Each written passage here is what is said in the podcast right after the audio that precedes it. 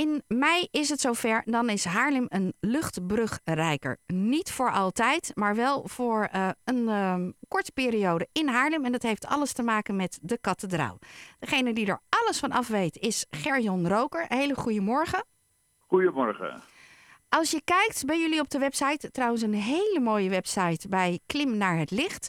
Dan krijg ik al bijna hoogtevrees als ik naar die foto's kijk. En ik dacht dat ik daar geen last van had. Maar 60 meter klinkt wel hoog. Eh, dat is ook behoorlijk hoog. En uh, daarmee heb je natuurlijk een fantastisch uitzicht over de hele stad. Hè? Ja, het is ongelooflijk. En, uh, prachtig op de binnenstad. En als het een beetje mee zit met het mooie weer zoals nu, vandaag. Dan, dan kan je de duinen pakken en je ziet de zee. En je ziet Leiden liggen, je ziet Amsterdam, de Rembrandtoren. Ja, schitterend.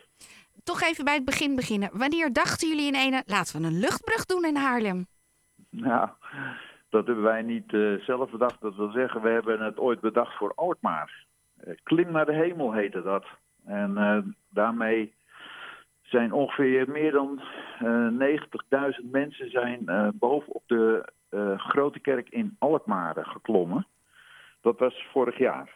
En de kathedraal in Haarlem die heeft ons benaderd. Die zeiden van, dat lijkt ons een fantastisch idee. Zoiets willen wij ook. Kunnen jullie dat voor ons bedenken? En uh, jullie zijn achter de tekentafel gaan zitten en het is gelukt? Ja, ja, ja. Ja, in Alkmaar was het een uh, steiger hè, die eigenlijk bovenop de grote kerk is uh, geplaatst. helemaal van buitenom. Maar dat is hier niet nodig, want je hebt die prachtige torens die al bijna 60 meter hoog zijn. En via allerlei ja, mooie wenteltrappen en, en, en over zolders heen, om, uh, boven de gewelven door, kan je door de torens heen uh, eigenlijk al uh, vrij snel op 60 meter hoogte komen. En toen bedachten we, ja, dan is het niet nodig om daar een stijgers omheen te bouwen. Dus vandaar dat wij toen dachten, om een echt een mooie route te kunnen maken, hebben we de twee torens, gaan we de twee torens aan elkaar verbinden. Wanneer gaan jullie eh, van start om die brug daadwerkelijk te realiseren? Nou, uh, de 24ste, hij wordt dus al gebouwd hè, ergens. Er wordt een, een compleet stalen frame wordt er al gemaakt. En dat wordt uh, de 24ste uh, april wordt dat op de twee torens gehezen. En dan is 25 april s'avonds de officiële opening voor een klein gezelschap. En dan 1 mei, vanaf 1 mei, is het open voor publiek. En uh, hoe kom je aan kaartjes? Kaartjes uh, kun je het beste kopen via klimnaarhetlicht.nl, uh, want je hebt tijdsloten. Hè? We verwachten veel mensen, dus we, je kunt dan op een bepaald kwartier kun je een tijdslot kopen. En je kunt ook uiteindelijk kaartjes aan de kassa kopen. Dus als het niet uh, uitverkocht is in dat kwartier, dan, zijn er nog, dan is er nog ruimte om uh, kaartjes bij de kassa te kopen. En wat kost een kaartje? Een, een kaartje is uh, in de maand mei 7,50 euro. En die wordt een tientje vanaf juni. Vanwege alle toeristen? Nou, nee. We willen eigenlijk het liefst natuurlijk zoveel mogelijk mensen in de maand mei naar boven krijgen om ze te laten zien hoe fantastisch dit hele project is en hoe groot en mooi die kathedraal is. En dan hopen we eigenlijk dat al die mensen die zijn geweest meteen al zeggen van joh, daar moet je naartoe. En dan, uh, want eigenlijk zou uh, een tientje zou vrij normaal zijn qua prijs. Ja. Hoe lang mag je boven blijven? Zolang als je wilt. Maar we verwachten dat uh, de mensen zo tussen een uur en vijf kwartier uh, alles bij elkaar uh, door de kathedraal heen gaan en door die, over die klim heen. En is het dan zo dat je door de ene toren omhoog gaat en door de andere toren weer naar beneden gaat? Naar beneden, ja, klopt. En dan onderweg kom je nog van alles tegen.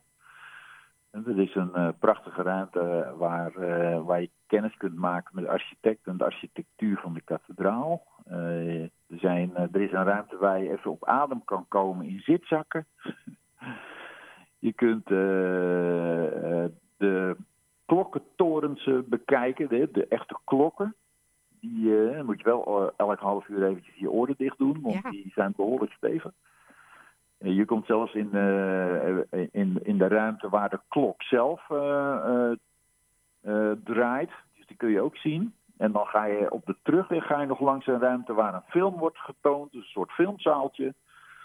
En dan eh, uiteindelijk ook nog een ruimte waar eh, een, een, een, expositie is over de kunst. Nou, veel aandacht voor de kathedraal eh, zelf. eh, ja, maar dat ja, is... want die, die kathedraal hè, die heeft eh, eh, bijna 60 kunstenaars. Die hebben daaraan gewerkt. Dus het is een fantastisch monument.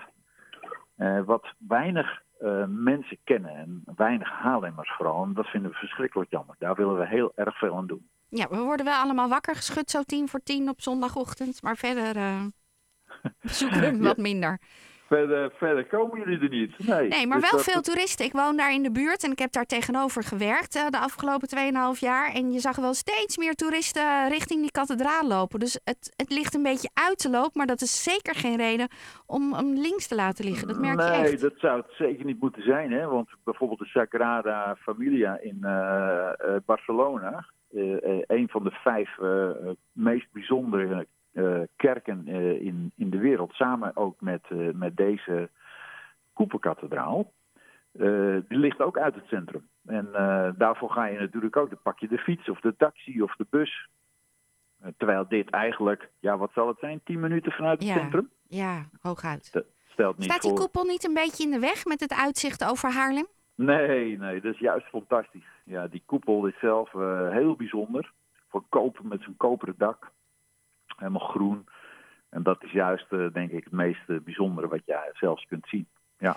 Nou, de restauratie is achter de rug. We kunnen het vieren met alle Haarlemmers en eh, natuurlijk iedereen die Haarlem aandoet. Kaartjes zijn inmiddels te verkrijgen op de website Klim naar het licht. En in mei betaal je dus 7,50 euro. ja. En wat ik je nog heel graag wilde toevoegen.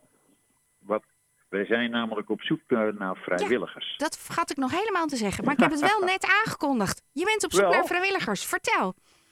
Ja, nou ja, goed, wij kunnen voor. eh, het, we gaan het natuurlijk allemaal doen met vrijwilligers. Eh, dat, dat is nodig, want anders eh, zou het allemaal onbetaalbaar worden. Maar eh, ja, wij kunnen, wij kunnen vrijwilligers heel goed gebruiken. En dan werk je daar een, een, een dag of een dagdeel.